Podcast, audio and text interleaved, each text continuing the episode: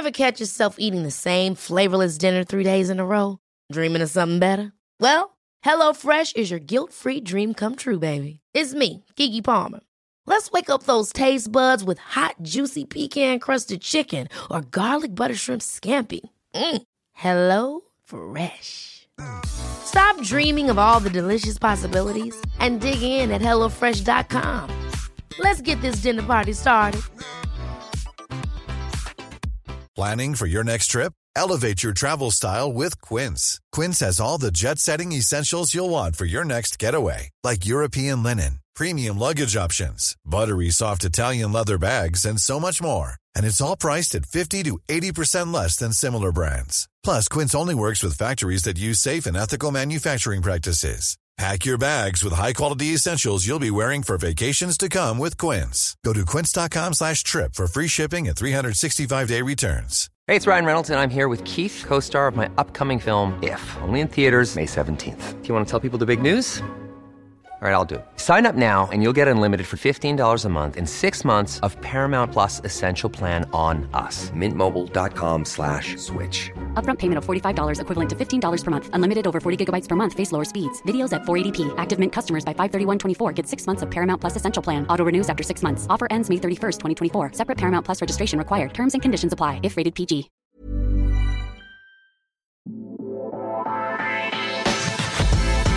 You're listening to Work Thrive, a podcast for entrepreneurial women redefining the meaning of work. And I'm your host, Katie Glenn. In each episode, you will hear candid conversations with female founders, movement makers, and thought leaders to help you navigate success on your own terms. So let's get started. Hey, hey, hey, we are back with another episode. And today in the guest chair, we have Jamelia Donaldson, founder and CEO of Treasure Tress, Europe's first and largest natural hair product discovery box. Having now celebrated five years of Treasure Tress, Jamelia and I talk all about the journey from doing hair at uni to finding her nine to five job as a business analyst to then leaving it to build Treasure Tress into what it is full time we talk about the politics of Black women's hair, being a Black woman in an industry that often overlooks and excludes us from the very conversations that play such a huge role in our lives. We talk about what it takes to build a team and also the importance of being your own advocate. Jamelia and I talk all about it. So let's get to it. The unprecedented nature of this has meant that mm-hmm. If you know i've spoken to so many different founders and it's just like sometimes we don't think you know things like this will ever happen. We never imagine stuff like this to ever happen. And then you kind of you're thrown into the deep end of okay this is happening and what does that even mean for my business? And mm-hmm. i can't even imagine what it what it must feel like to have a product based business in this kind of climate you know especially on, under the circumstance that we're in. It's just such a different ballgame it truly, truly is. If I'm being honest, it was the first time where I was like, sugar, maybe product based isn't where it is at because mm. the manufacturing plants where they manufacture products, those were closed for a while. And if they were open, they were only able to produce hand sanitizer. What else? Even down to shipping. Like one month, our products were stuck in America and there was nothing we could do about it. So yeah, I've definitely learned the cons of a product-based business in ways that I don't think I have in the past. Has there been anything now that has made you think about your business model, or has there been anything out of this that's maybe okay, there may be an opportunity, or this might be a challenge, or anything that's caused you to maybe think about an opportunity to innovate, or maybe to change the way that you operate in one way or another? Well, I'd definitely be lying if I wasn't like there was a time when everyone was doing everything virtually. And I was like, oh my God, how can I change Treasure Tress to a purely virtual business? And then I realized I don't. We don't want you to. to. we, your customers, don't want you to. but like, there's no way that like we, we just can't do that. But what we can do is change elements and make them virtual. So yes, Treasure Tress is a box, but then it's also so many other services. So like for events, for example, last year events was one of our biggest revenue streams and this year we've not mm. been able to have any so even down to the pop-up shop i don't know if you've ever been to them or if you've yeah. heard about them but that is like a big deal for us. So at the moment, we're in the process of planning what that looks like virtually so that we don't lose the excitement and the essence of it. But also, it's important that we celebrate this next step because I feel like everyone says your fifth year of business, like if you can make if you can make it past five years of business, then you have a, a stable business. And this year, I can say that I've learned why people say that because yeah. there's some curveballs that I have never seen before. COVID being one, that they just came out of nowhere, and I was like, "Wow, this is what people are talking about when they say if you can get past five years of business, then you can get past anything." Yeah, yeah, uh, yeah. We hear it all the time. Just like if well, if you get past year one, you're doing good.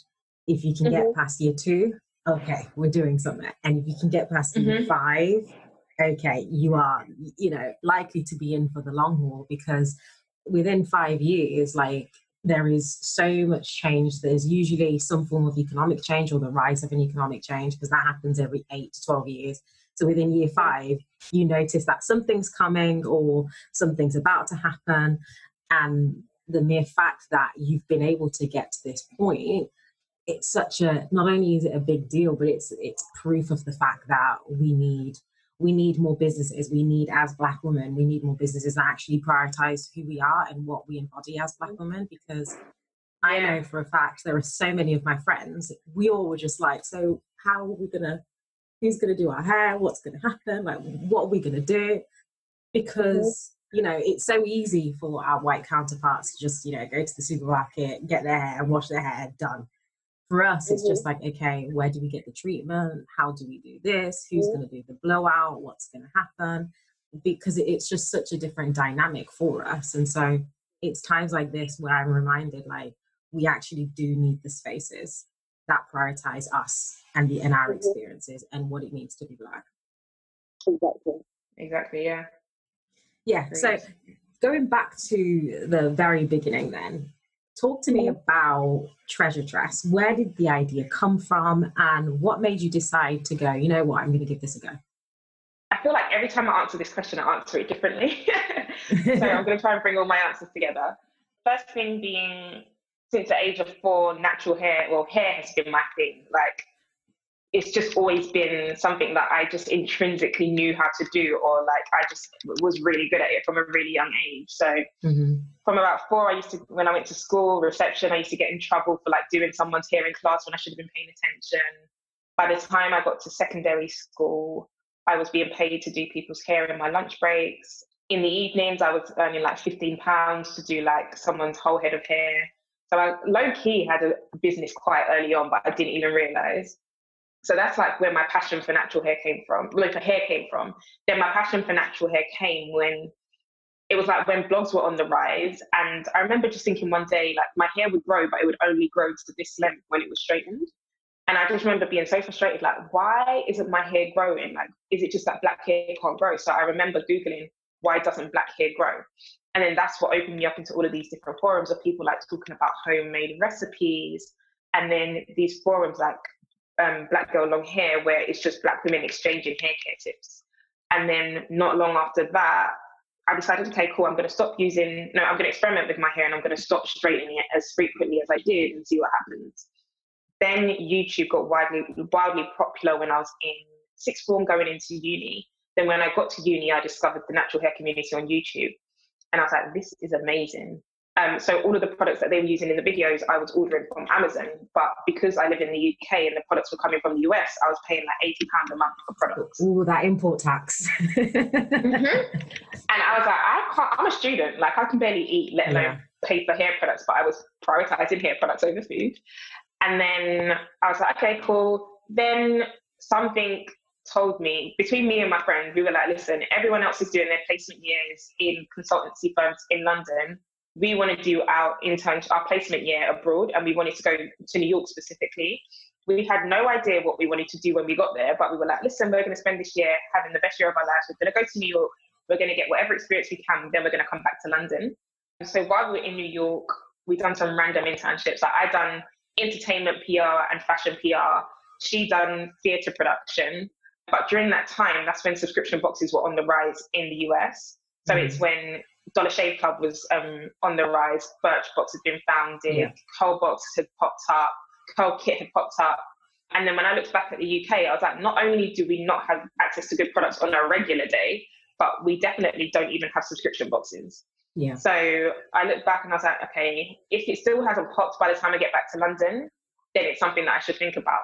And then when I went back to London, my internships in New York were 100% unpaid. So I was broke. And I was like, right, when I get back to London, I need to earn some money. So then an opportunity came up to work at an asset management firm for in their business operations department. And I was mm. like, I know nothing about business operations, but I'm sure that if I study hard enough, I can get through the interview. Yeah. So I studied for the interview like it was an exam. I went there and I knew I had done really well. They called me back for another interview. I went there, I'd done really well in the internship. They offered me a position on their graduate scheme as a result of that. So by the time I went into my final year of uni, I already knew what I was doing. But most importantly, I had earned money again. Yeah. So during that time, my focus had now shifted because I'm thinking, yeah, I'm working in the city, I'm earning good money. I think I can do this. And then it wasn't until I would say year three that I was like, nah, like I'm earning good money, but there's still this idea that no one else has launched. And if I don't launch it, someone else is going to do it.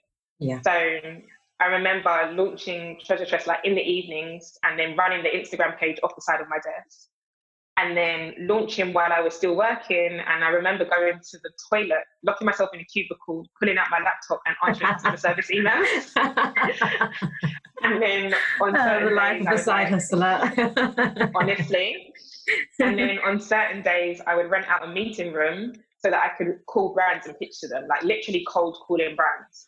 Mm. So that mm. went on for as long as it could possibly go on for. Then by the end of year three, I had like lost a dramatic amount of weight. I looked really run down and like physically, I couldn't continue to get to the office for seven, leave for seven, come home, work on Treasure Tress till one, and then keep doing that, and then spend all my weekends packing boxes or writing pitch decks. It was just too much. Mm-hmm. So I remember having a conversation with myself like, listen, you're 23, you don't have any kids, you have no major commitments which way do you want to go? Do you want to go all in on finance or do you want to go all in on entrepreneurship because you can't do both? Yeah. And I was like, do you know what? I've got good solid foundations in finance. I've got really good relationships. If I need to come back, they will take me back.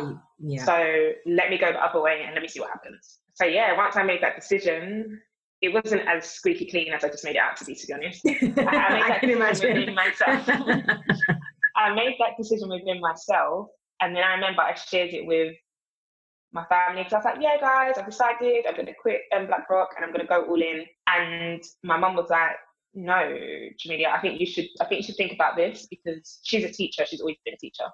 And she was like, do you understand as a teacher how many years I had to work to earn what you're earning? And I was like, hmm. and that made me feel really guilty. Yeah. So then I sat on I sat on it for at least nine months, and then it just got to the point where I was like, do you know what? I don't care. I've got to do it for myself. So I to give my notice. I didn't tell anyone, and no, I didn't tell my family until the day before, um, or the week before. And literally last minute, they knew. And by the time I told them, it was too late for me to go back on anything that I had said. So I'd already worked my notice period. And then I told them, and my mum was like, okay. Because there was nothing she could say. And but my dad was like, do you know what, do whatever makes you happy, it doesn't matter. So from there, I would say that's when things got really hard because I remember the first day that I had my time fully to myself. I remember sitting in my room, looking at the calendar of the month, saying, okay, the box needs to go out here. I need to do this by this date, but what the hell do I do in between? Like, how do I organize my days now that I have all the time that I wanted before, but now I'm just not sure how to use it? So I would say that that took me on a whole nother personal journey. But yeah, that was a really long answer to how it got started. No, but like, I think I, I think I'm just I'm still back at the, you know, getting to the office for seven, working, cold pitching brands, and all the way that you had to you had to manage that, and then having to come to the decision like, you know what, this is actually not sustainable. And I think a lot of the times we, you know, we kind of bring the especially as women, we kind of feel like we can do everything. You know, we can do it all. I will be able to manage it. And then you realize, you know what, actually, this isn't good for my mental health. This isn't good for my physical health. I'm probably not going to be able to scale it as much as I want to scale it because I cannot give it and I cannot make it a priority. How did you deal with the the thing? Because we all know that thing where it's like, okay, I don't have a steady stream of income right now. How did you deal with the the potential fear or the potential scare of if I don't work, I'm not getting paid? Um, there's a few very practical steps I took. So I would say about a year in, as I said, it took me like nine months to actually hand in my notice. So ahead of then, I was saving 50% of my paycheck. Like no new clothes, no going out unless I absolutely have to, no holidays, like straight grinds, like stack as much money as I can so that I have something to fall back on. I did not expect the money to go down as quickly as it did once I quit. but yeah, I remember saying, Jamelia, no, we've got to save money. And I'm I'm quite disciplined when it comes to saving money anyway. So I was like, cool, I've just got to do what I've got to do. And then also I just remember thinking to myself, Jamelia, calm down. Like you've got good qualifications, you've done well at uni, you've got a good career start. You could go into a lot of different workplaces and they would quite they would quite gladly hire you. Obviously, mm. it's different now because COVID, but at the time, the economy was thriving, it was fine. So I just remember saying, no, Jimmy, if you need to go and get a job, you can. And worst case scenario, McDonald's are always hiring. It's not the end of the world. Like you can make money. Yeah. So between like the practical side of stacking and the other side of just being very logical about it, like it's not like you don't have anything to fall back on, you do. Yeah, I'd say between those two things, that's pretty much how I navigated it and managed it. Yeah, and in that time then, because you know you've you've been in business for about five years now. In that time, what would you say has been the fundamental learning? What's the one thing that you've learned? and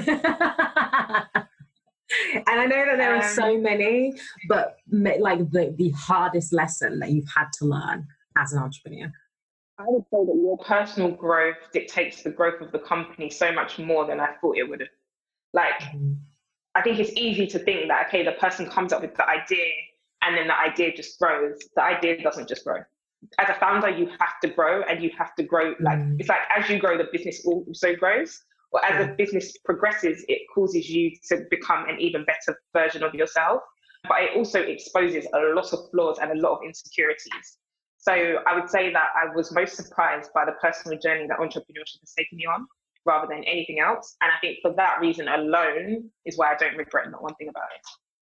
Yeah, I think I heard somebody say that entrepreneurship is probably, I think they said after marriage is like the height of like personal development. Like it's more about personal development than it is about anything else. And I think that's kind of agree. a lot of the things that people, I say, especially our generation, like they don't realize what comes with like I watched my dad. My dad has owned his, his own business my entire life. So I've like seen it firsthand. And at first I was like, I want nothing to do with that. Like I'm gonna get a stable job, I'm gonna work corporate, I want nothing to do with it. Like I don't want to have the headache that he's had. But mm-hmm. there was like this pull that's like, okay, Katie, like you want much more than what's over here. And I was mm-hmm. absolutely, and I've always been you know, I'm going to be corporate, I'm going to do this. But when you have that thing that's on the inside, that's like literally will not leave you alone, you kind of have to go, I'm either going to surrender or I'm going to ignore it and just go about my life. And yeah. in setting up Work Thrive and expanding to another area of the business, for mm-hmm. me, it has been the most personal development that I've ever worked on in my entire life because it demands a level of self awareness, it demands a level of maturity, like emotional maturity and discipline. Like I thought I was disciplined mm-hmm. until I decided, oh hey, you know, I want to start a business. And the level of discipline that comes with that, I don't think a lot of people can appreciate that at all. Mm-hmm. 100% agree. So 100% yeah, it is such a journey. And one of the things that I appreciate about a treasure tress is that it's no secret that brands historically and probably in many ways still do fail to acknowledge the connection between black women and our hair. Like a lot of people just don't get it. They don't understand like why you change your hair all the time. Why does your hair mean so much to you? It's such a a uncharted territory for a lot of people. How have you navigated those conversations? Because I can imagine that's a very difficult conversation to have. How have you navigated that and and highlighted what our hair actually means to us as a community? I feel like I'm asking all the hard questions. Yeah, no, this is good. This is good. I don't want the easy questions. Oh, it takes some serious convincing. It gets very frustrating at times because I know, like, as a black woman, we just know. Like, the minute someone hears about Treasure Tress, they're like, oh my God, of course. Like, of course yes. we need something like this. Whereas to others, it's like, hmm, really? Is this really going to work? Do black women really buy? Do they really spend money? So if I'm going to be honest, it's been painfully difficult yeah. up until Black Lives Matter 2020. That was wow. the first time that we finally got responses back to so many brands that we've been reaching out to. And it's so funny because I always say black women expectations are always up here. Mm. And I love it because it makes us be the best that we possibly can. But as consumers, black women are very demanding, as we yeah. should be. And so a lot of the time they're like, what about this brand? I really want this brand in the box. And what they don't know is that a lot of the time we're reaching out to these brands behind the and we can't even get a response. we can't get a response. They don't want to commit to marketing to black women. And when you compare the marketing spend that they allocate to black women versus mainstream, you can't compare the two. So mm it's gotten a lot easier with Black Lives Matter and with the Pull Up for Change movement and the fact that now race is a very, very open, well, I'm going to say open conversation. It's a very public conversation now. Mm. Representation is a very public um, conversation, which has definitely helped us get responses to emails, get in the door, be in the rooms, be on the calls that really matter. But ahead of them, like for a good while, it felt like every day we were coming to war it oftentimes feels like we're literally we've got the weight of black women on us because we know we know like we get the emails we get the customer service emails we get we know what the expectation is we know the experience that we want to provide but then at the same time we're talking to these large corporations who are like mm, no sorry we're going to use our marketing spend for x or mm, no sorry xyz so it's felt like an uphill battle a lot of the time but I think the only reason why we've been able to keep going is because the reward is unmatched. Like the relationships that Black women have been able to form at Treasure Tress events can't be compared. The teen experience, what what's that what that has done for young black girls can never be questioned. The feedback and the energy when the boxes do go out and people are unboxing them, like that's literally the highlight of our month. So the upside is a lot bigger than the down.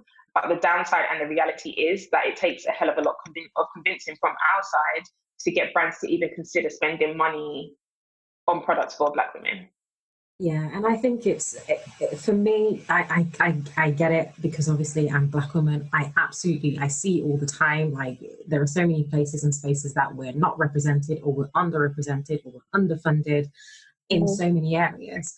But as black women, we spend more money on hair care products than any other race. So you would think that common sense would say, you know, maybe allocate a bit more here. But when you're in a, in an industry that doesn't prioritize the black experience and doesn't mm-hmm. doesn't prioritize the black woman's experience, of course it's mm-hmm. you know we don't have the budget for that. We don't have you know we don't have the market spend for that how have you actually navigated the the potential, the anger, the frustration, and the disappointment that comes with that? Because that is so difficult to want to rally, you know, black women and feel like you are carrying black women on your shoulder, and at the same time have to go to war every day, knowing that you know this brand probably will say no. How have you dealt with that personal fight and that personal potential feeling like, you know what, maybe I am failing in this area because all these, you know, all these customers need this.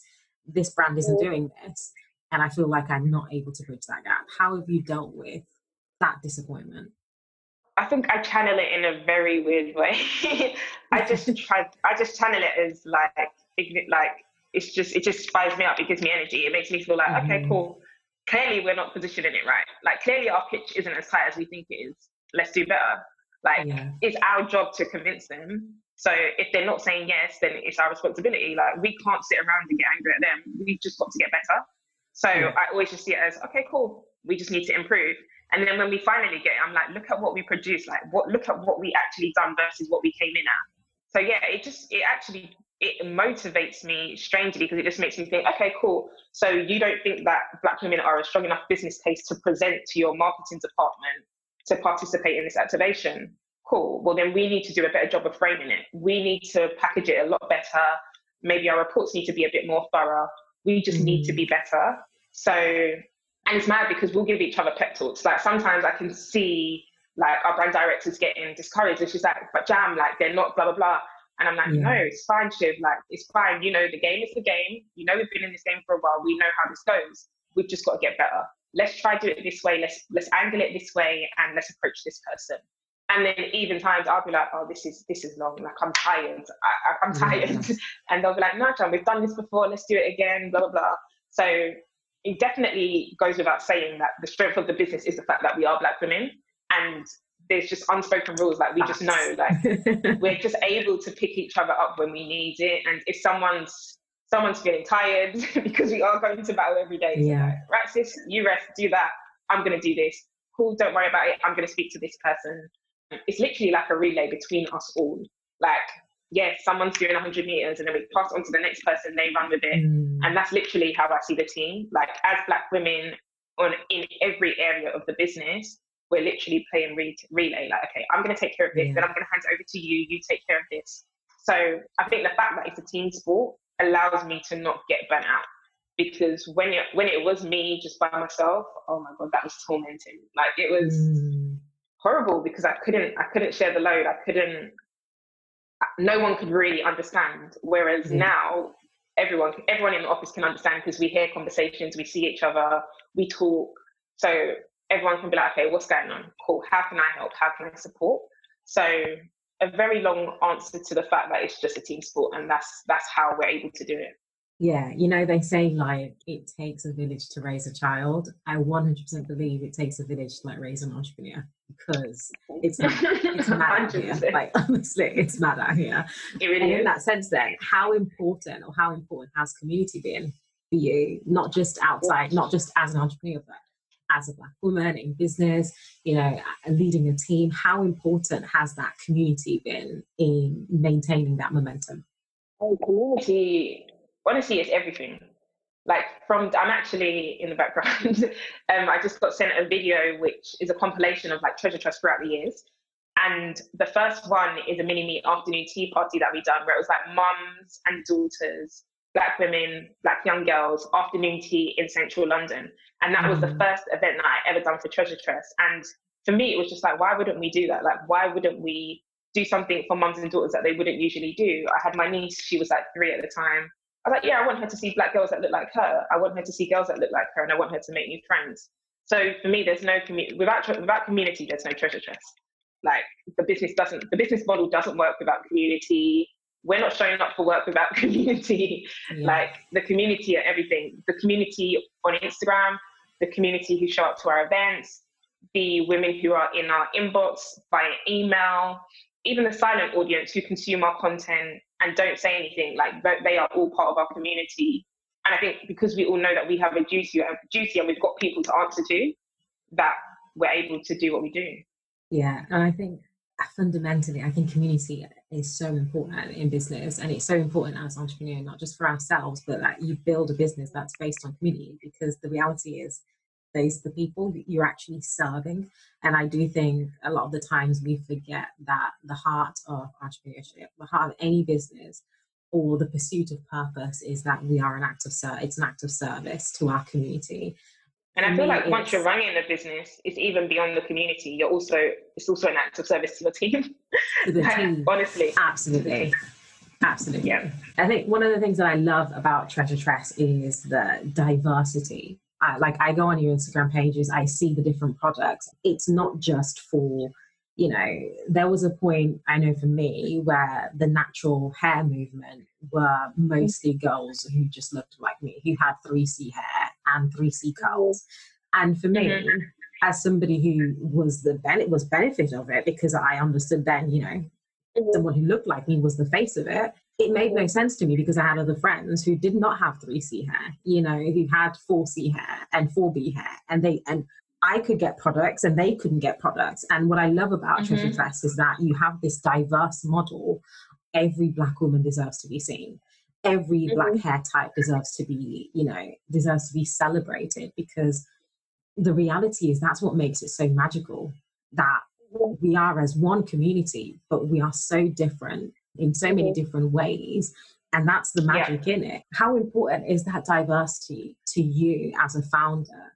I guess how how have you navigated those conversations? Because I know for a fact that some brands and some people just it's a one size fits all model that they see. How, how have you 100%. navigated that? I think we've always been very honest from the get go. And I feel like I'm very grateful that as a black woman, my view of like I'm not blind to the privileges that exist, especially mm-hmm. even being a black woman myself. So I'm not blind to privileges within the black black community. And I think mm-hmm. because of that, I've always just tried to do the complete opposite. Like from the get go, the very first Treasure Tress shoot, I said precisely, give me dark skinned girls. I'm not even give me. Let me choose my friends because I didn't have money for models. Let me yeah. choose my friends, dark skin, natural hair, kinky hair. Cool, okay, oh, we've got too many light skin girls. Let's move it out. I want to go heavier with the skinned girls for a reason because I didn't ever want Treasure Tress to be just another natural hair brand because there is a formula that works. And I think that's where morals comes into business a lot because I could have yeah. just done what works and had a cast full of mixed race girls with loose curls and it would have sold. But instead I said, no, let's do something, let's do something completely different. It might take longer, but I would rather it take longer and sit well with me and be yeah. have a very moral found moral morally guided and morally firm foundation than just running with the trends. So for us, even like I genuinely don't care who like I try to spare feelings as much as possible, but the team's made up of black and mixed race girls. And Leah, who's our um, who manages our social media, she's always the first to be like, no, sorry, we've got too many light skin girls. Let's take them out. We need more dark skin girls. No, sorry.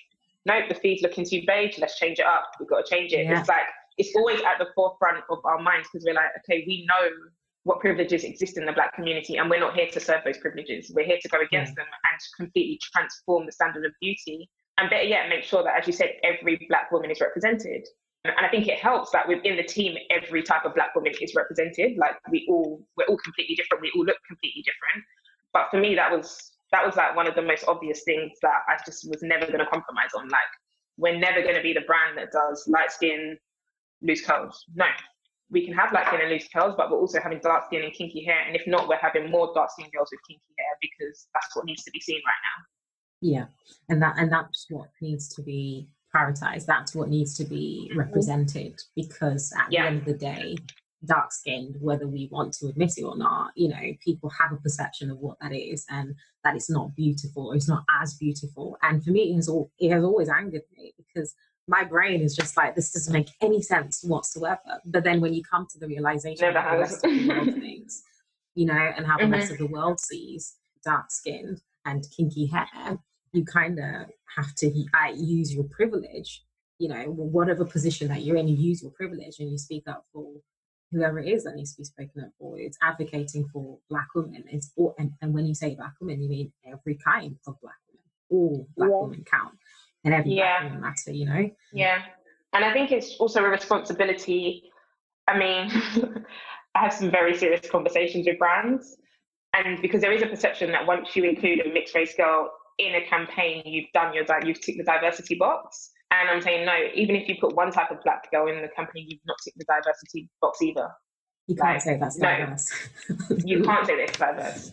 So I think, yeah, it's just being I've become a lot more comfortable having uncomfortable situations as Treasure Tress has grown. And I think because it's grown, it also gives me more credibility to have those conversations mm-hmm. and they take me a lot more seriously when I do.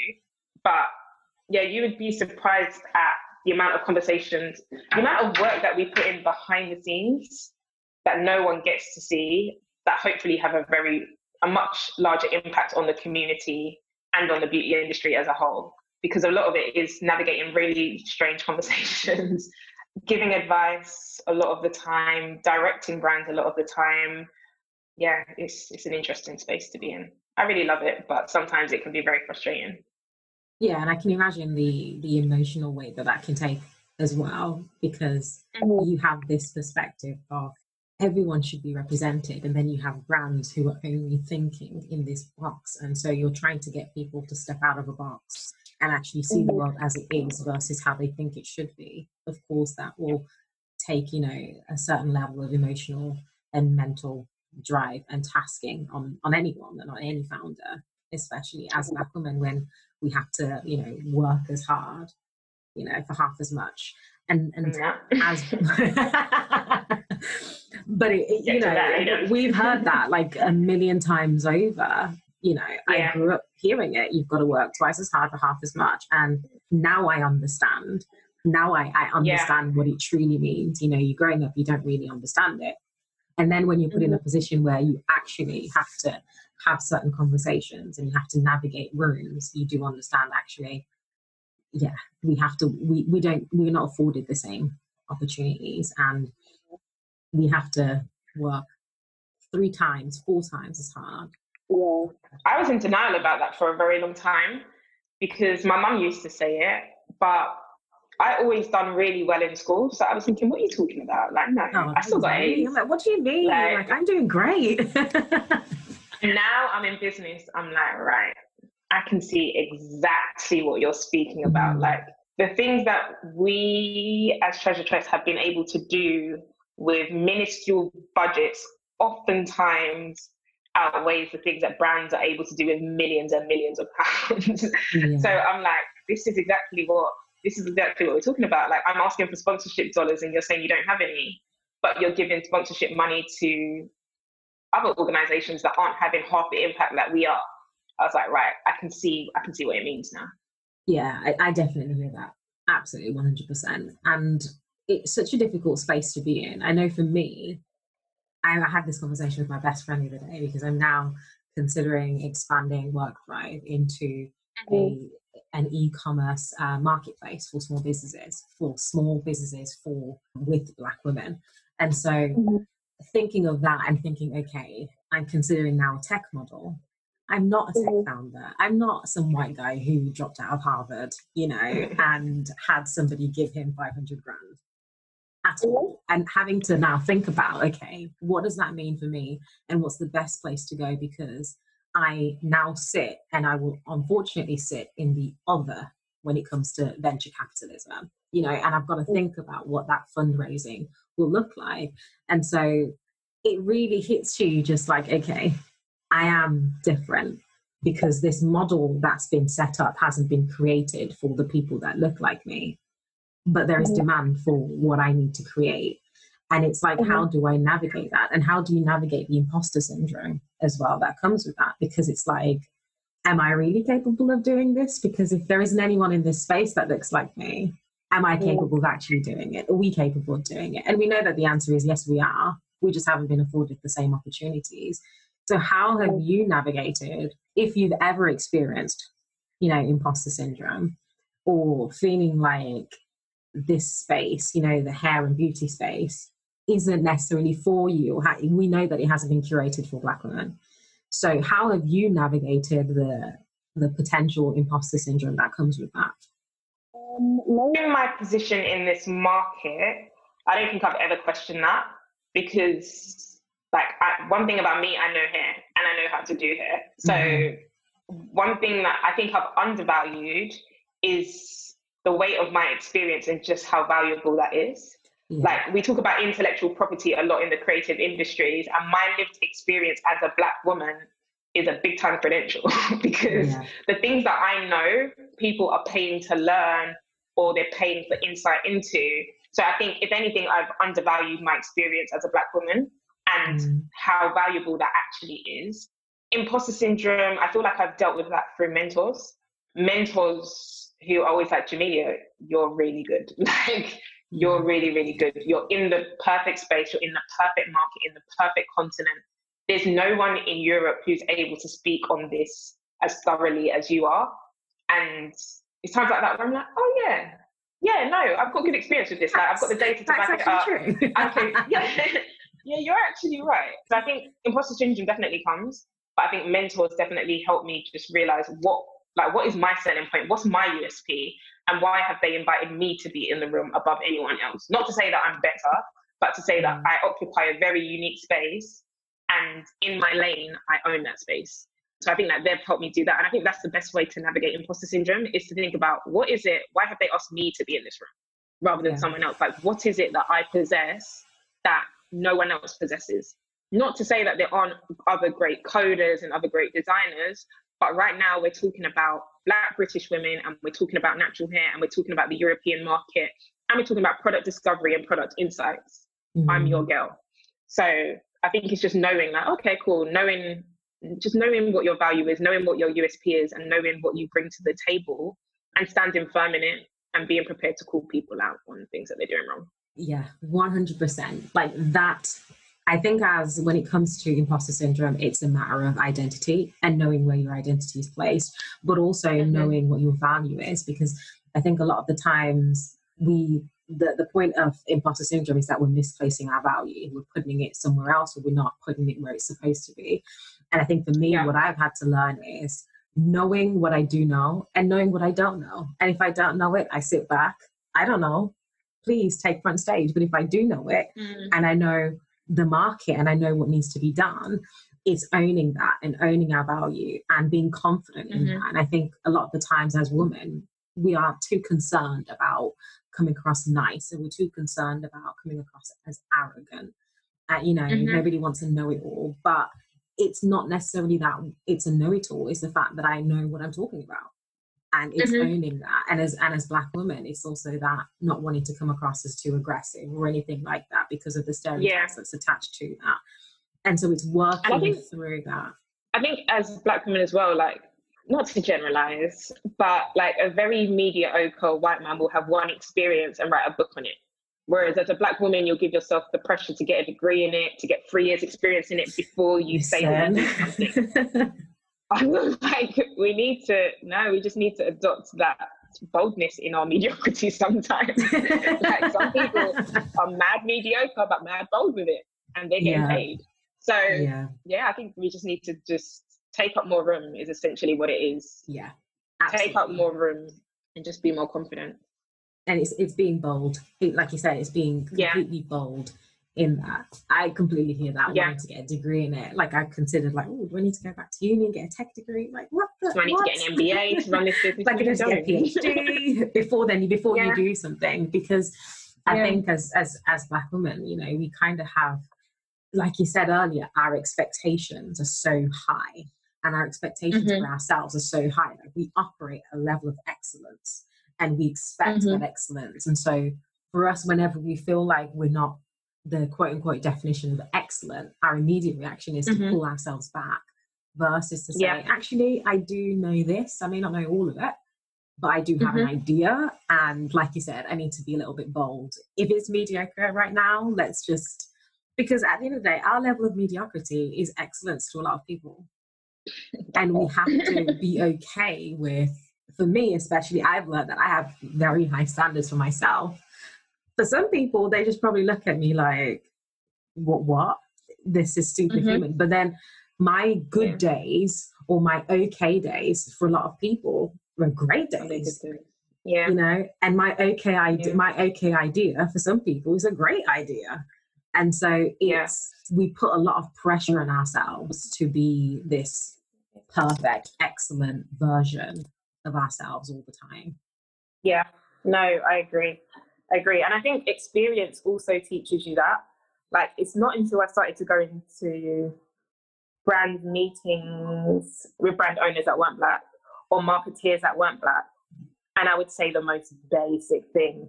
And they would be so impressed. And I think, oh, no, that's like common knowledge. but okay. Did we not all know this? Yeah. So I think it's also like coming out of your comfort zone having mm. conversations with people you wouldn't necessarily speak to on a day to day highlights the level of expertise that you have that you may just be taking for granted and maybe overlooking. And I think that that's important for Black professionals, and um, founders, entrepreneurs, everyone to take note of. Like sometimes just change up the scenery, speak with others in your industry that aren't within your niche, and you'll actually be surprised by how impressive the things you say actually are.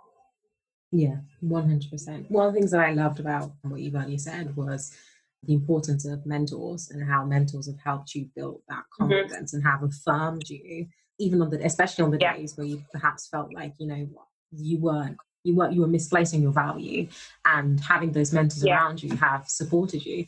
One of the things that I appreciate is for me you've always been a mentor in my head because i don't i don't always feel like oh. mentors have to be this one-on-one experience like i do have one-on-one mentors but i may i observe people And I was part of your startup mm-hmm. circle and that you started in lockdown. And yeah. I learned so much.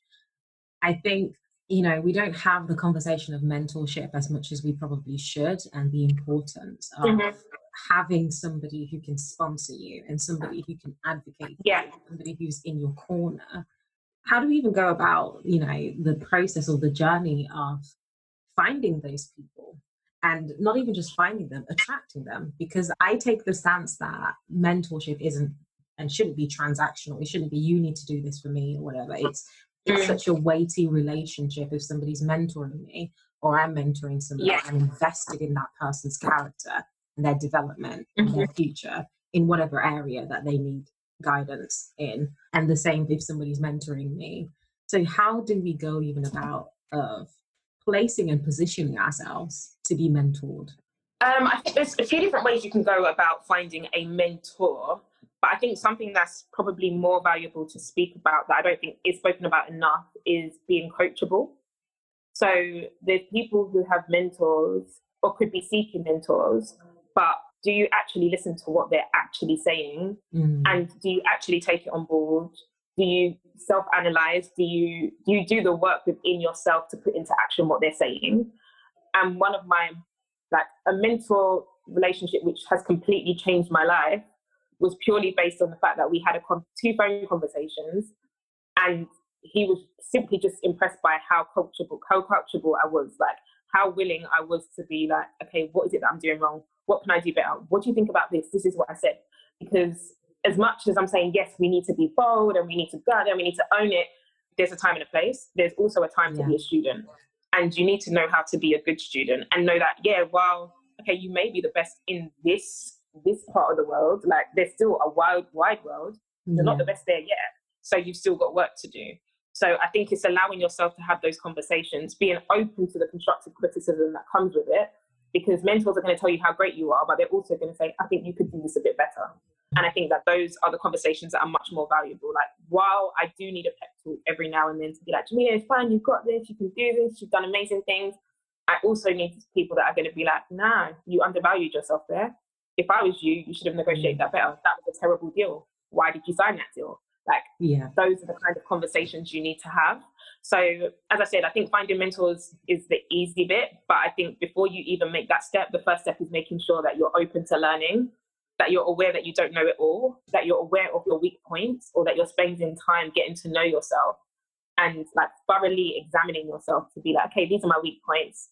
Maybe I'm overconfident here, maybe I'm underconfident here, and mm-hmm. having conversations and just listening, listening and doing the action because nothing's more frustrating than taking time out of my calendar to speak to someone to give them advice and then the next time I speak to them, they've not made they've not made a they've not made any oh, difference. I'm no, like, that's stressful. Do you understand that I've invested my time in you? Like the least you can do, I haven't charged you for my time. So the least mm. the repayment that I expect is the fact that you go on and you do something great. Like don't take up my time, ask for my advice and not use it. That's the worst yeah. thing yeah being coachable and I, th- I, think to be honest with you as you know if we want to be entrepreneurs or entrepreneurs or we want to have any sort of impact on our community we want to live this purposeful life being mm-hmm. is perhaps one of the number one skills that we have to have because like we said mm-hmm. earlier this journey of pursuing purpose is one that is about personal development and is one that you have to sit your ego back every now and then and say you know what sis just uh, take a seat, take a breath, take a breath because this ain't it. And we do undervalue. And I think one of the things that I, I've noticed, especially you know, my generation, that everybody wants to be mentored. Everybody wants to be mentors, and it's just like, can you be mentored though? You know, can yeah. you know, can you actually be mentored? Can you actually put yourself in a position where somebody can coach you? Because I think a lot mm-hmm. of the mm-hmm. times people see mentorship as this, you're going to get me where I want to go or you're mm-hmm. going to connect me to whoever person, you know, versus mentorship is about development. And in order to develop, mm-hmm. you kind of have to identify, look, there is probably an area here where I need a bit of help. And being clear about what that help looks like, you know? Yeah. Agreed. Yeah, 100%. So here's the thing say that somebody wants to start a business now, right? You've been in this mm-hmm. process, you've been in this journey for five years now say that there's somebody who wants to start a business what would you suggest or what would be their first three steps in moving the needle? Market research, of course. Is there someone else in the market working on it? Is there someone else in the market successfully doing it?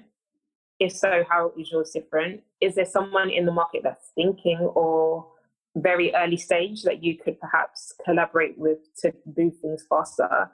Because one thing that I say all the time is if I had a co founder, I feel like this would have been a lot easier. mm. Not to say it's hard, but I have heard people who have co founders say, I have no idea how people do this alone.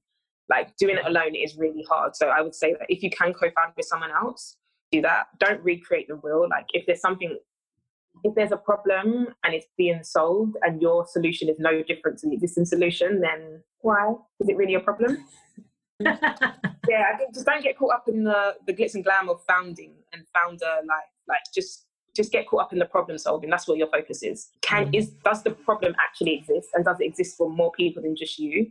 And if so, then how are you going to have an impact on that? How are you going to change that? And who can you work with to get it solved? Because even if you are able to start it by yourself, you're not going to be able to run it by yourself. That's not going to happen.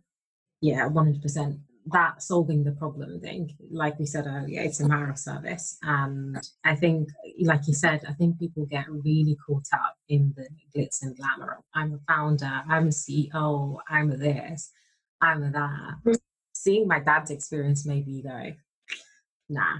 So when the ideas have been coming to me, I've been like, uh, no, no thank you mm-hmm. but it's it's that thing that pulls you you know and it's that thing that you think okay there is an actual need here there is an actual prob- problem and i'm passionate about solving this problem it's ultimately about you know I, I always say it's about for me my life and i've dedicated and i will continue to dedicate my life to creating the things that i wish existed.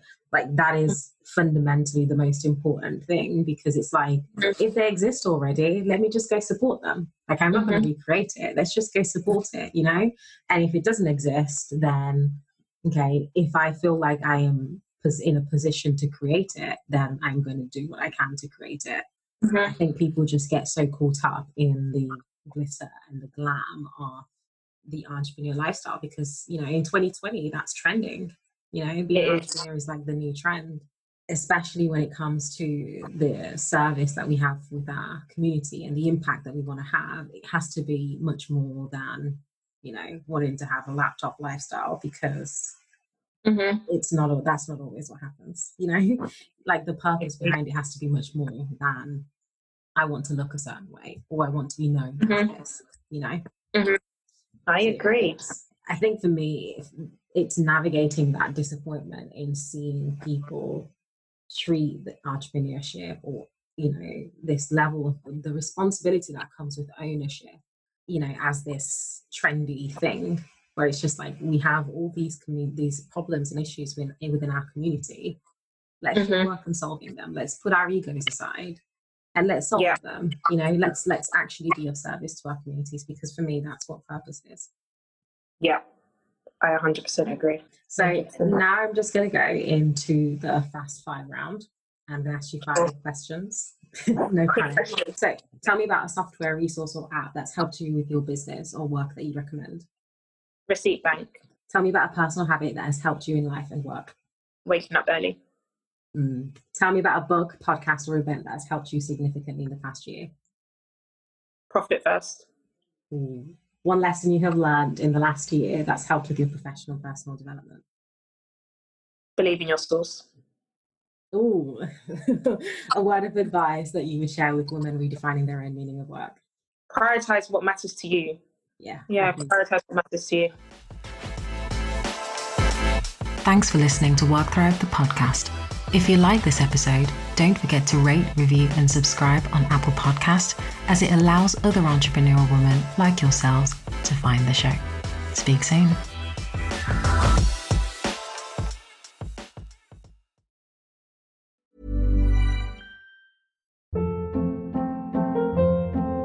Hold up. What was that? Boring. No flavor. That was as bad as those leftovers you ate all week. Keke Palmer here, and it's time to say hello to something fresh and guilt-free. Hello Fresh. Jazz up dinner with pecan-crusted chicken or garlic butter shrimp scampi. Now that's music to my mouth. Hello Fresh. Let's get this dinner party started. Discover all the delicious possibilities at hellofresh.com.